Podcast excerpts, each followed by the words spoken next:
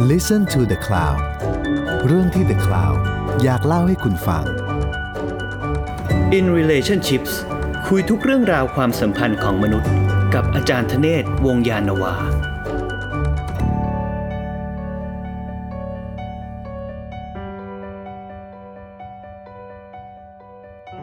สวัสดีครับ ขอต้อนรับเข้าสู่รายการ In Relationship นะครับ อยู่กับช้างน้อยกุญชรนายุทธยานะครับ และอาจารย์ธเนศวงศ์ยานนาวาครับ สวัสดีครับ สวัสดีครับ คราวที่แล้วเราพูดถึงติเก่าครับนะฮะ แล้วก็เราพูดถึงชนเผ่ามายา ซึ่งอาจารย์ก็บอกมีอีกประเทศหนึ่งที่บอกว่าเออชนเผ่ามายาอยู่เยอะ แล้วอาจารย์ชอบมากนะครับ ไปมาสองรอบแล้วด้วยนะครับ นั่นคือเม็กซิโกนะครับ เป็นยังไงบ้างครับเม็กซิโก คือเม็กซิโกที่มายาเนี่ยนะครับมันก็จะเป็นทางตอนใต้ของเม็กซิโก ซึ่งคราวที่แล้วที่เราก็พูดกันว่าติเกาเนี่ยมันอยู่ฝั่งฝั่งตะวันตกเฉียงเหนือไอ้โทษตะวันออกเฉียงเหนือของของของของโกเตมาลาซึ่งก็ติดกับเบลิส ซึ่งตอนเหนือถัดขึ้นไปมันก็จะเป็นเอ่อเม็กซิโก ทั้งหมดเนี่ยมันก็จะอยู่ในคาบสมุทรยูคาตันนะครับ ก็อาจจะมีทั้งรัฐคินตันรอนคัมเปเช่นะครับแล้วก็หรือไปไปจนถึงพีระมิดที่ปาเลงเก้ที่อยู่ในป่าป่าเขตร้อนชื้นเนี่ยนะครับในแคว้นเชียปัสนะครับซึ่งก็เป็นแคว้นที่เต็มไปด้วยการต่อสู้อะไรต่างๆพวกนี้นะครับ ช่วงเวลาเนี้ยนะครับมันก็จะเป็นช่วงเวลาซึ่งหลังจากติเกาล่มสลายไปแล้วก็คือประมาณคริสตศักราชที่ประมาณ 900 กว่ากว่า 950 เป็นต้นไปนะครับ จนถึง 1,500 กว่ากว่านะครับ ก็ถึงถึงก็มาเงินก็หมายความว่านี่ก็คือช่วงที่มายาต้องเผชิญกับ อำนาจของสเปนที่เข้ามาแล้วนะครับก็เริ่มโดนลุกลานแล้ว แล้วก็เริ่มโดนลุกลานแล้วนะครับ แล้วก็ดินแดนแบบเนี้ยนะครับ ก็เราก็อาจจะเห็นได้จากอ่าเมืองอามายาที่สำคัญอันหนึ่งที่เราคนอาจจะเคยเห็นในภาพนะครับ แล้วก็เอ่อถูกโหวตให้เป็นอะไรหนึ่งในเจ็ดมหัศจรรย์สิ่งอะไรอันใหม่ของโลกอะไรนะครับเมื่อหลายปีก่อนนะครับ นั่นก็คือชิชิน อิตซานะครับชิชินอิตซานะครับก็เนี่ยนี่ก็จะอยู่ในเม็กซิโก ในเม็กซิโกเนี่ยนะครับก็มีหลายหลายที่นะครับที่เราสามารถที่จะดูไอโบราณสถานของมายาได้นะครับแล้วก็แน่นอนนะครับชิชินิซาเนี่ยเขาจะโดดเด่นที่สุด แล้วก็ใครๆก็จะพูดถึงก็ในฐานะหนึ่งใน New Seven Wonder of the World นะ เออแล้วก็เม็กซิโกก็จะใช้รูปชิเชนอิตซาเนี่ยนะครับมาเป็น promote promote ประเทศประเทศอะไรต่างๆนะนี่ก็จะอยู่ในคาบสมุทรยูคาตันนะครับ แล้วก็นี่ก็คือช่วงเวลาที่เราก็มักจะเรียกกันว่าเป็น post classic มายานะครับเอ่อก็คงก็มักจะไปเที่ยวกันเยอะแยะนะครับแล้วก็มีบันได step ขึ้นไปนะครับผมได้ข่าวว่านะครับอ่า เดี๋ยวนี้เขาไม่ให้ขึ้นละสมัยก่อนเราก็ยังเดินขึ้นไปได้นะครับมันก็จะชัดเจนมากเลยนะครับ ก็คือว่าเอ่อในสมัยช่วงพันเก้าร้อยเก้าสิบต้นๆนะนะครับ ก็คือเมื่อ 30 ปีที่แล้วนะครับผมไปตุลุม ซึ่งก็เป็นอ่าโบราณสถานมายาอีกอันหนึ่งซึ่งติดทะเลอืมติดเอ่อทะเลแคริบเบียนนะครับ ฝั่งแคริบเบียนเอ่อก็จะเป็น ถ้าใครเห็นนะครับอาจจะเคยเห็นในรูปนะครับก็คือเป็นรูปโบราณสถานแล้ว ด้านข้างก็จะเป็นทะเลสีฟ้าฝั่งน้ำนี่เล่นเล่นน้ำได้ไหมเล่นน้ำได้แล้วข้างล่างลงลงไปเล่นน้ำได้นะครับตุลุมได้ชื่อตูลุมก็ห่างจากแคนคูน ซึ่งเป็นเมืองท่องเที่ยวสำคัญของเม็กซิโกที่อยู่ทางเอ่อปลายแหลมของไอ้เครือปลายคาบสมุทรยูคาตันนั่นเองนะครับนั่นก็คือตูลุมอ่าอันนี้นก็จะเป็นสถานที่ท่องเที่ยวอันหนึ่งที่สำคัญ นอกจากนั้นมันก็จะมีเอ่ออีกอันหนึ่งใกล้ๆนะครับเอ่อตูลุมเนี่ยก็ชื่อโคบาอืมนะครับโคบาก็เอ่อก็เป็นสถมาเป็นเป็นเป็นโบราณสถานนะครับ ซึ่งแล้วก็มักจะปีนกันขึ้นไปนะครับ ส่วนใหญ่เขามักจะขึ้นไปแต่นะแต่อันหนึ่งที่ผมชอบมากที่สุดแล้วผมไปมานะครับ ผมก็รู้สึกว่าโอ้ประทับใจมาก เพราะว่า มันจะเป็นคอมเพล็กซ์ที่ใหญ่มากนะครับแล้วก็เอ่อมันละว่าอยู่ในเอ่อเอ่อภูมิประเทศของป่า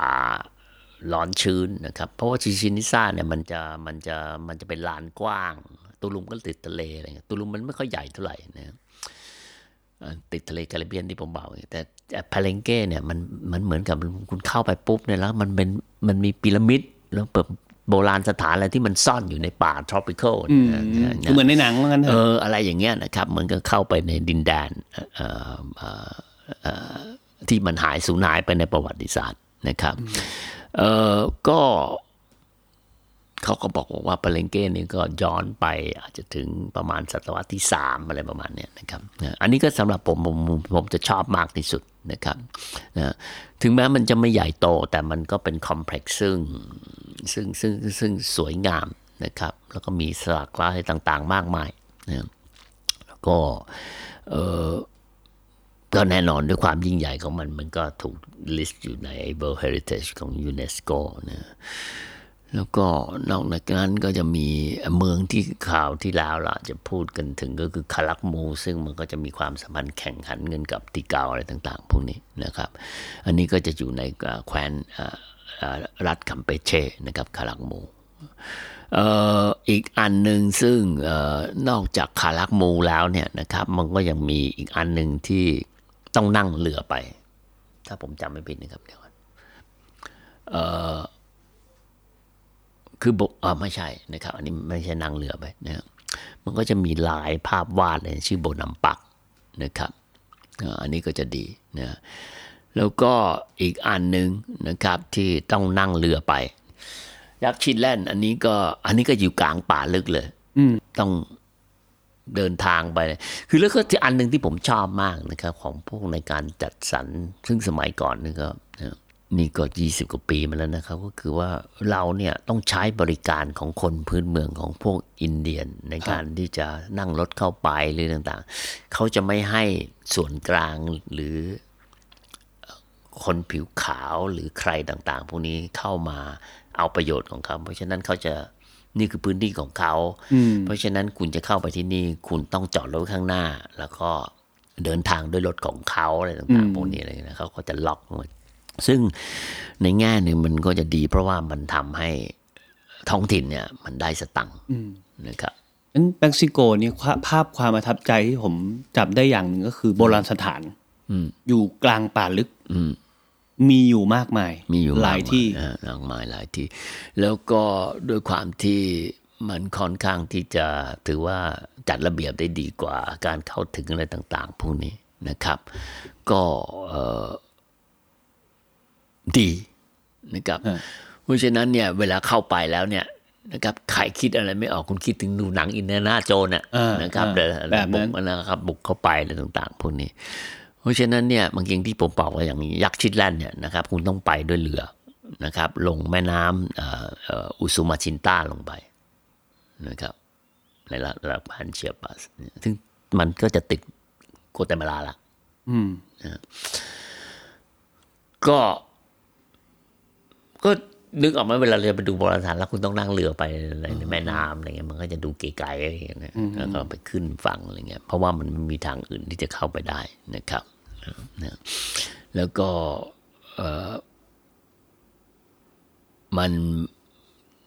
มันออก n i z e ดีอะผมว่านะครับ แล้วก็เราก็รู้สึกเลยว่าเออไปปังปุ๊บเขาก็จะมีคนที่พลพื้นเมืองเขามาจัดการของเขา มันไม่ใช่รัฐส่วนกลางอะไรเงี้ยที่เหล่านี้คือพูดภาษาสเปน พูดภาษาสเปนครับ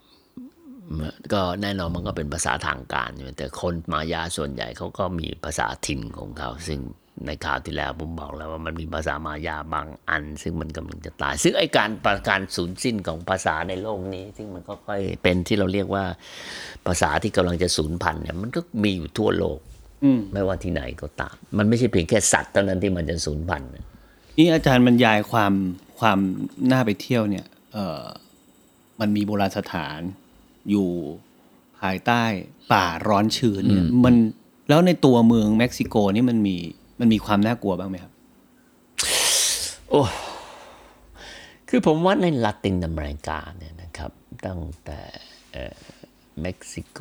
ไล่ลงไปจนถึงบราซิล เอ่อถ้าใครคือดูหนัง City of God เนี่ยอืม นะครับที่เป็นเรื่องราวเกี่ยวกับฟาเวลาในบราซิลแล้วเราก็จะเห็นถึงความรุนแรงต่างๆ ที่มันเกิดขึ้นนะเม็กซิโกเนี่ยก็หลายหลายๆเมืองนะครับในเม็กซิโกก็จะได้ถูกจัดอันดับนะครับซึ่งผมก็ไม่ค่อยเชื่อเท่าไหร่นะเพราะบางทีของพวกนี้บางทีเราไปจริง ๆ มันก็อาจจะไม่เจอก็คือเป็นเมืองซึ่งเต็มไปด้วยเมืองหลายหลายๆเมืองที่ถือว่าเป็นอันตราย อื จากที่อาจารย์เคยไปอยู่ เคยไปทำงานเนี่ยสองรอบเนี่ย มันอันตรายเบอร์ไหนอาจารย์พอพอเล่าให้ฟังได้ไหมครับผมไม่ผมไม่เจอส่วนตัวนะครับ ผมไม่เจอส่วนตัว ในการเดินทางของผมเนี่ย ผมเคยถูกขโมยของของจริง ๆ ครั้งเดียวที่เอกวาดอร์อืมแล้วก็อีกครั้งหนึ่งก็ ก็เกือบโดนขโมย แต่ไม่โดนขโมยนะครับที่เปรูพอดีเราเห็นทันก่อน ผมเห็นทันก่อนนะอะไรต่าง ๆ พวกนี้ แต่การโดนขโมยของหรือการถูกทำร้ายเวลาไปเที่ยวในในลาตินอเมริกาสมัยก่อนเนี่ยนะครับเมื่อผมผมผมบอกแล้วอย่างที่ผมบอกแล้วครับ ผมกลับไปลาตินอเมริกาก็เมื่อเดือนเมษายนนี้เมื่อไปกุเตมาลา ผมไม่ได้ไปมานานละก็จะถือว่าเป็นเรื่องปกติ อืมนะครับ การถูกขโมยของ อะไรพวกนี้ก็เป็นเรื่องธรรมดา แล้วก็ในสมัยก่อนเนี่ย มันไม่ได้แบบขโมยของด้วยแบบลักษณะฉกชิง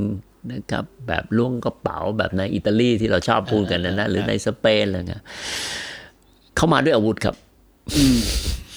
และถ้าคุณโชคดี ฟันคุณก็อยู่ครบ ฟันคุณก็อยู่ครบอืม ผมจำได้ว่าผมเคยนั่งคุยกับคนยุโรป ผมไม่จำไม่ได้ว่าชาติไหนที่บราซิล เขาถูกคนเจ็ดคนล้อมอืมกระน่วมอะครับอืมหมายความว่าขโมยเงินไปได้แล้วเอาทางของไปคือหมดแล้เขาวก็เขาก็แต่โดนลุมด้วย เขาก็ก็คนละตุ้มคนละตับนิดหน่อยนะครับ ผมก็บอกแล้วว่าถ้าโชคดีฟันคุณไม่อยู่ครบก็โอเคอะ นะครับ ก็วันนั้นผมก็จำได้ว่าถามว่าทำอะไรมานะครับเพราะว่าหน้านี่แบบบวมเลย ก็ถูกปล้นนะครับเพราะฉะนั้นเนี่ย ผมมักจะพูดกับภรรยาผมตลอดเวลาว่ายุโรปเนี่ยมันเด็กมันเด็ก ๆ มันน่าๆไอ้รักที่บอมากกอะไรเนี่ย อิตาลีโอ้โหเมืองหลวงนักล้วงนี่โอ้ธรรมดา ธรรมดาสำหรับผมเรื่องคืออย่างน้อยก็คืออย่างน้อยๆกระเป๋าที่สุดตังค์หาย กระเป๋าตังค์หายพาสปอร์ตหายอืมอย่างน้อยๆไม่เจ็บตัวอืมนะครับ เอ่อวันนี้เรื่องปกติแล้วก็ถ้าบางทีเนี่ย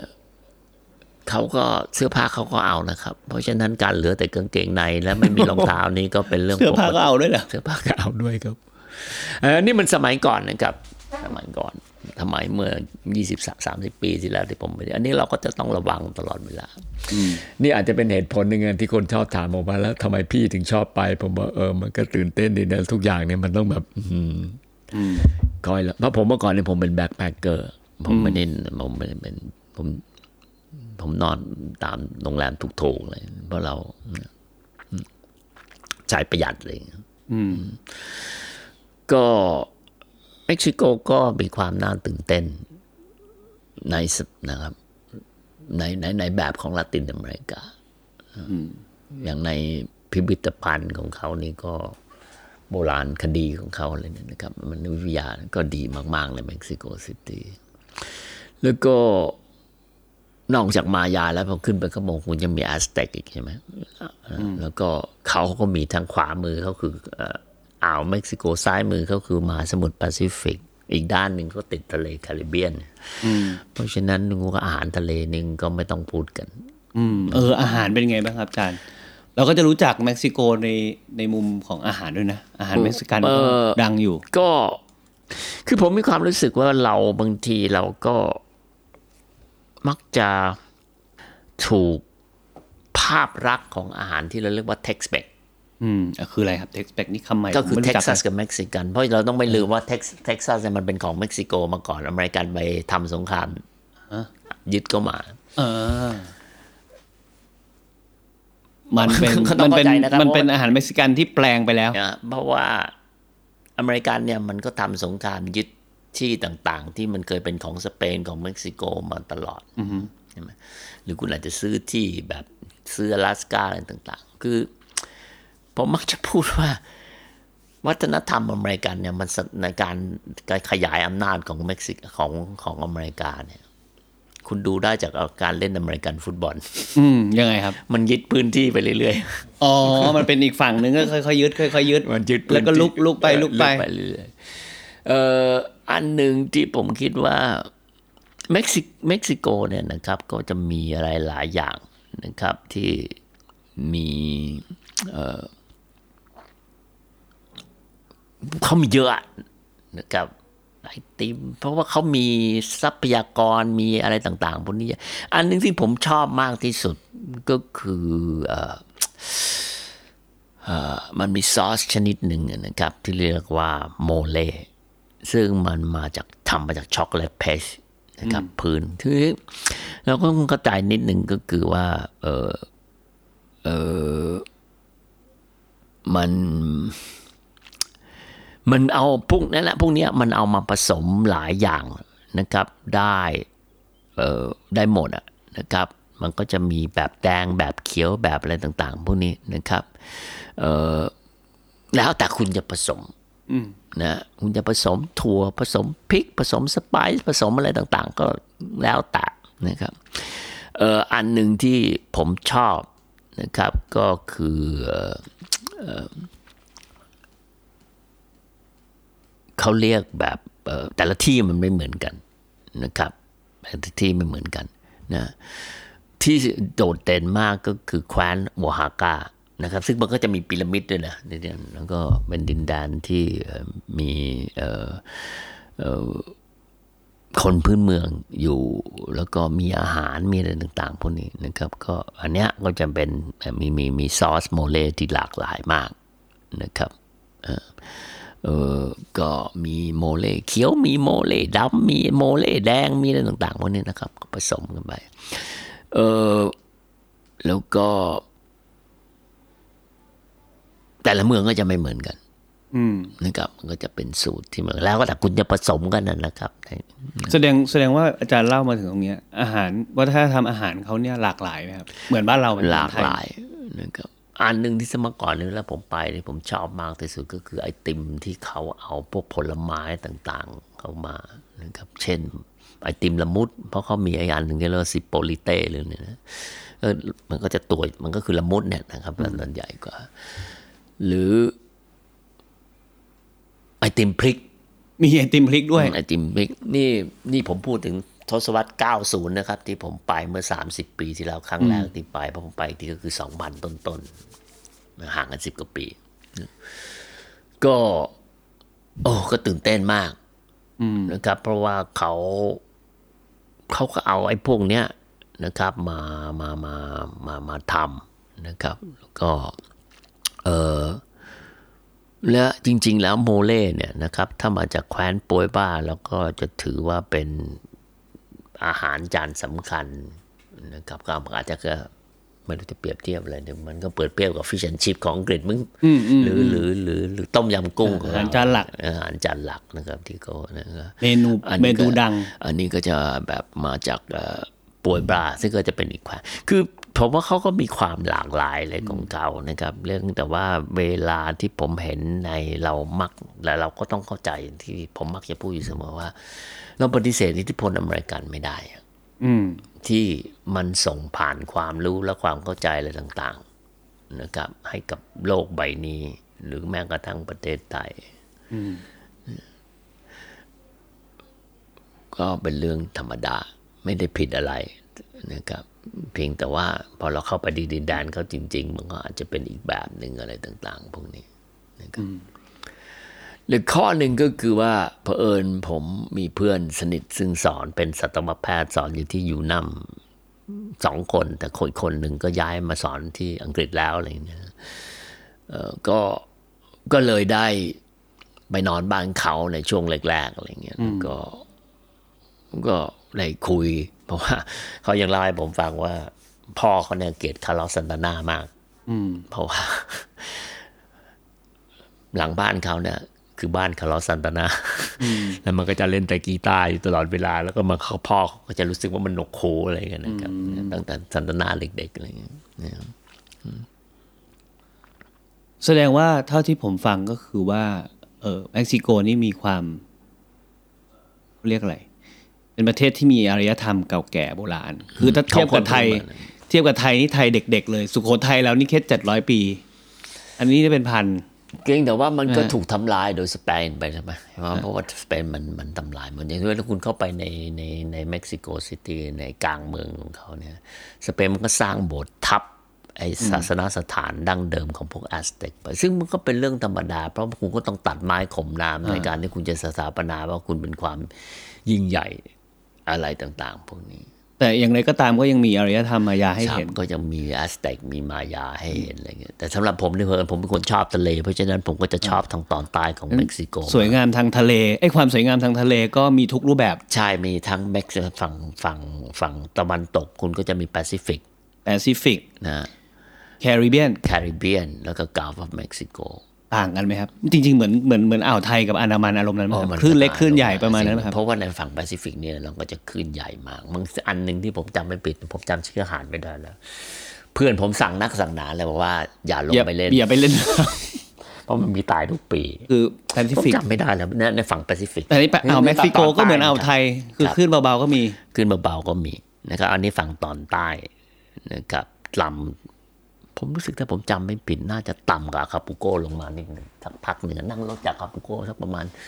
สองชั่วโมงเลยประมาณนั้น ผมจำชื่อหาดไม่ได้แล้วครับ แล้วก็ความหลากหลายทางอาหารก็มีเยอะ เยอะมากนะครับแล้วก็แต่ความปลอดภัยในเมืองนี่เรียกว่า คือในลาตินอเมริกาผมว่ามันก็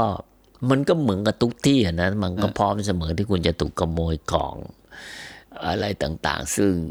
ก็ แน่นอนมันก็เป็นความตื่นเต้นที่เราไม่ต้องการ แต่ภาพภาพลักษณ์ในหนังที่เราเคยเห็นว่าแบบเออมีแก๊งค้ายาเสพติดมีอะไรนี่ในเม็กซิโกเป็นอย่างนั้นไหมฮะคือผมไม่เจอ แต่เท่าที่ผมฟังมาก็มีคนเล่าให้ผมฟังว่าเขาเนี่ยเห็นกับตาเลย ก็คือว่านี่ยี่สิบกว่าปีแล้วนะครับ ผมเพราะก็เดี๋ยวถ้าสถานทูตฟังแล้วเดี๋ยวจะหาว่าผมมาโจมตีเลย คือผมคิดว่านี่คือสิ่งที่เราเกิดขึ้นในลาตินอเมริกาอยู่ตลอดเวลา นะครับมันก็มีทุกอย่างอะนะทุกประเทศมันก็มีมิติอ่าของความน่ารักความอะไรต่าง ๆ พวกนี้ อยู่ดีๆ คนก็ถือปืนออกมา แล้วก็จี้ขโมยรถไปกลางสี่แยกเลยเอาไล่เองลงจากรถแล้วกลัวขับรถไปเลยอะไรอย่างเงี้ยครับ อะไรพวกนี้มันก็ไอเรื่องของความรุนแรงมันก็เราก็ผมก็เคยพูดว่าไอการบุกเข้าไปยิง อธิการบดีในมหาวิทยาลัยของรัฐบาลเผด็จการทหารนี่มันก็เกิดขึ้นอะอืม คุณคุณลองนึกภาพทหารบุกเข้าไปยิงอธิการรองอธิการบดีกับรองอธิการบดีของมหาวิทยาลัยเนี่ยอันนี้เป็นเรื่องจริงที่เกิดขึ้นในเม็กซิโกนั่นไม่ใช่ในเม็กซิโกในดินแดนเซ็นทรัลอเมริกาอ๋อในในในอ่าลาตินอเมริกาในเซ็นทรัลอเซ็นเมทรัริลกาโอเคเอ่อถ้าอยากให้นิยามความหมายของเม็กซิโก จากการที่อาจารย์ไปอยู่มาแล้วสองรอบรอบละเดือนนะประมาณโดยประมาณ อาจารย์จะให้คำนิยามสั้นๆว่าไงครับ โอ้ไม่รู้จะให้คำนิยามยังไงเลยคุณช้าง คืออันแรกที่ต้องบอกก็คือว่า ผมอย่างที่ผมบอกผมมีเพื่อนสนิทที่งสอนสัตวแพทย์ที่อูนัมเป็นมหาวิทยาลัยแห่งชาติของเม็กซิโกสองคนที่ผมสนิทมาก อีกคนหนึ่งก็เป็นก็เป็นเป็นเป็นเป็นคนเม็กซิกันนะก็มาจากครอบครัวที่ดี แล้วก็รู้จักพวกนักเขียนอะไรต่างๆพวกนี้เยอะนะมีคนยังเคยทักติดต่อ ผมว่าจะพานักเขียนไทยไปเจอพวกเช่นกาเซียมาเกสมาก่อนนี่ก่อนที่ยังไม่ตายเลยแล้วเขาก็อยู่เม็กซิโกนะเออมันพูดยากอะอืมมันมัน ถ้าจะนิยามเนี่ยผมสำหรับผม ผมคิดว่า เป็นประเทศที่น่าไป อืม สรุปแล้วน่าไปน่าไป ผมว่ามันมีอะไรมากมายมหาศาลแล้วก็มันเป็นเอ่อในแง่ที่ผมเป็นคนชอบกินเนี่ยนะว่ามันมีอะไรให้เลือกมากมายมหาศาลมากพอสมควรเพราะแต่ละแคว้นแต่ละแคว้นเขาก็จะไม่เหมือต่างกัน มันก็เหมือนกับเราไปอาหารเหนืออาหารอีสานเอออาหารไทยมันก็มีอาหารเหนืออาหารใต้อะไรเหมือนกัน มันก็มันก็มีลักษณะแบบนี้มันก็จะไม่เหมือนกันอะผมยกตัวอย่างง่ายๆนะอาหารจานเด็ด อันหนึ่งในลาตินอเมริกาที่ผมมักจะชอบพูดถึงก็คือเซบิเช่เซบิเช่เนี่ยซึ่งโดยส่วนใหญ่เนี่ยผมคิดว่าคนหลายคนอาจจะรู้สึกเวลาเซเวลาพูดถึงเซบิเช่เราจะพูดถึงอาหารเปรูแต่เซบิเช่มันมันเป็นสิ่งที่เกิดขึ้นปกติมากตั้งแต่เม็กซิโกยันชิลีนะครับ มันไม่ได้เอกวาดอร์ก็มี แล้วเอกวาดอร์กับเปรูเนี่ยก็เถียงกันว่า นะครับเซบิเช่เป็นของใครเป็นใครเป็อง original อย่างเงี้ยเพราะว่าถ้าผมจำไม่ผิดเนี่ยเอกวาดอร์เนี่ยเซบิเช่เขาจะใส่ข้าวโพดคั่วอืม แต่ถ้าในเม็กซิโกเนี่ยเซบิเช่เขาจะใส่มะเขือเทศเยอะมากอืมเพราะฉะนั้นรสชาติมันจะเป็นอีกแบบ มันจะค่อนข้างที่จะ spicy อืมนะครับมาก ๆ เลยก็คือถ้าผมว่าเออคนไทยน่าจะชอบกิน เพราะมันมันมัน มันมันมันมีรสชาติเผ็ดแต่อาหารเม็กซิกันในไทยที่เรารู้จักเนี่ยมันมันๆมันก็จะมีแต่มีแต่ไม่ใช่เม็กซิกันแท้ใช่ไหมมีแต่ทาโก้เบอริโตอะไรซึ่งผมสำหรับผมเนี่ยซึ่มันงเป็นส่วอเมริกันอันนั้นซึ่งอเมริกันสำหรับผมเนี่ยมันก็ส่วนใหญ่เนี่ยมันจะเป็น Tex Mexอืมเป็นคำใหม่นะ Tex Mex ก็คือเท็กซัสเม็กซิกันโอเคก่อนนะแล้วก็เอ่อ มีอะไรให้ให้ให้เยอะครับสำหรับผม แล้วก็เสื้อพงเสื้อผ้า อะไรเขา colorful มากนะครับเพราะว่าพวกนี้พวกนี้เขาปกคนพื้นเมืองเนี่ย มันไม่ได้มีสีตุ่นๆแบบที่เรารับวัฒนธรรม ตะวันตกมา คุณจะเห็นว่าถ้าเป็นคนยุโรปเนี่ย จะไม่ใส่เสื้อสีอะไรฉูดฉาดถึงไม่ยกเว้นควีนอลิซาเบธซึ่งเพื่อที่จะทำให้ตัวเองโดดเด่นออกมา คนในยุโรปเหนือเนี่ย มันก็จะใส่สีตุ่นๆสีดำสีเทาอืมขาวเทาดำเอิร์ธโทนเอิร์ธโทนอะไรต่างๆพวกนี้เพราะอันเนี้ยมันสัมพันธ์อยู่กับวิธีคิดของคริสตศาสนาในการที่คุณจะไม่ใส่สีฉูดฉาด เพื่อจะกดความรู้สึกของคุณไว้เนี่ยเออเราก็จะเห็นได้ใช่ไหมชุดของพระนางเจ้าวิกตอเรีย ซึ่งพอสามีสิ้นพระชนม์เนี่ยนะครับเขาก็จะใส่สีดำตลอดอะไรต่างๆพวกนี้ แต่ในเม็กซิโกเนี่ยในคนพื้นเมืองเนี่ยลาตินอเมริกาผมถึงหรือในกัวเตมาลาเนี่ย ทุกคนจะสีฉูดฉาดทั้งสิ้น อืมคือนึกออกไหมไอ้ชุดเนี่ยในที่คุณคุณเนี่ยนะที่ช้างใส่มาเนี่ย มันพร้อมเสมอที่จะไปงานศพได้อะครับผมคือมันสีมันแบบมันมึนทึทะมๆมึนนะครับ แต่ที่เม็กซิโกไม่ใช่ไม่พวกนี้ไม่ใช่เลย colorful หมดอืมสีสดใสนะครับ แล้วผมคิดว่านั่นมันก็สอดคล้องกับธรรมชาติของป่าร้อนชื้น ซึ่งสัตว์ทุกชนิดเนี่ยมันสีสันงดงามทั้งนั้นอะอ่าโอเคนะครับสัมพันธ์กันเพราะฉะนั้นเนี่ยไอ้ชุดต่างๆที่เราเราเราเราเรารับเอาอิทธิพลตะวันตกมาเนี่ยนะครับซึ่งเป็นยุโรปเหนือด้วยนะครับ ไม่ใช่ยุโรปใต้เพราะว่า เราก็จะไม่ใส่คนคนทนยุโรปใต้เขาอาจจะฉูดฉาดมากกว่านี้ เราก็จะใส่ชุดที่มันสีตุ่นสีที่มันแบบดูแล้วมันแบบ เหมือนทุกคนพร้อมจะไปงานศพอะอืมอืมสีเทาสีน้ำเงิน สีดำเลยนะในพวกนี้คนพื้นเมืองพวกนี้จะไม่ค่อยมีนะครับ เพราะฉะนั้นกัวเตมาลาเนี่ยมันจะ colorful มากมายามันก็จะ colorful มากสีของเขาที่จะใส่นี่แบบแล้วมันก็ ผมว่ามันก็เหมาะสมสำหรับดินแดนที่มันเป็น tropical นก ปลาใช่ไหมมันก็เป็นสดสีใสหมดสดใสหมดอยู่ในเขตป่าร้อนชื้นเออมีอเมซอนได้ไหมครับเม็กซิโกไม่มีครับไม่มีอเมซอนนี่มันยังในบราซิล ในเอกอ่าทางตอนใต้ของเอกวาดอร์ทางตอนเหนือตะวันออกเฉียงเหนือของเปรูตอนใต้ของเวเนซุเอลาตอนเหนือของโบลิเวีย อย่างไรก็ตามเม็กซิโกก็มีกาแฟครับโด่งดังด้วยนะครับและโด่งดังด้วยเออก็เป็นแหล่งผลิตกาแฟแหล่งผลิตที่จำนวนมากของโลกเช่นเดียวกัน แล้วก็มีเตอร์กิลามาสกาวนี่นะเครื่องมีดื่มตะกิล่าก็แปลว่า คนของเขาส่วนใหญ่ก็ต้องเป็นคนรุ่นรื่นเริงไหมฮะ ชอบปาร์ตี้ชอบอะไรอย่างนี้ด้วยไหมฮะเพราะว่าพวกลาติโนก็คือพวกลาติโนคือรื่นเริงหมด รื่นเริงหมด อืม เม็กซิโกมีไวน์ด้วยนะครับปลูกได้ อืมผมไวน์แต่มันก็ไม่ได้แบบ top tier อะไรนะครับ โอเค ก็เป็นอีกประเทศหนึ่งที่น่าสนใจนะครับ คุณผู้ฟังถ้าใครสนใจก็เป็นประเทศที่มีความหลากหลายแล้วก็ความมั่งคั่งทางวัฒนธรรมมากแวะไปเที่ยวได้ครับ วันๆนี้ถ้าผมเข้าใจไม่ผิดถ้าคุณมีวีซ่าอเมริกาสามารถเข้าได้เลย อืมโอเค ก็คือแค่เข้าขอวีซ่าอเมริกาทีเดียวแล้วเข้าได้เลยนะครับ ก็ถ้าใครสนใจประเทศที่มีความมีอารยธรรมนะมีทะเลหลาย ๆ แบบ แล้วก็อาหารหลากหลายโอ้แล้วมันจะมีอะไรไปเที่เยยวอะเลยได้นะครับ ซึ่งผมเป็นเป็นประเทศที่ใหญ่มาก ผมก็ไปเที่ยวแต่ทางตอนใต้ของเม็กซิโกตอนนั้นอย่างที่บอกคัมเปเช่เมริดากินตานาโรเชียปัสโออาฮากาเลยทางเหนือที่มันขึ้นไปเรื่อยๆ มันก็จะมีอะไรเยอะแยะนะครับผมก็ไม่เคยไป เพราะว่าทั้งสองครั้งที่ผมไปก็ลงใต้หมด ใครที่เชียร์ให้ The Cloud จัดทริปร่วมกับจันทเนศไปเม็กซิโกก็ inbox เข้ามาได้นะ อาจจะมีทริปแบบนี้นะครับ วันนี้ผมกับประจันทเนศลาไปก่อนนะครับ สวัสดีครับครับ สวัสดีครับ ติดตามเรื่องราวดีๆ และรายการอื่นๆจาก The Cloud ได้ที่ readthecloud.co หรือแอปพลิเคชันสำหรับฟังพอดแคสต์ต่างๆ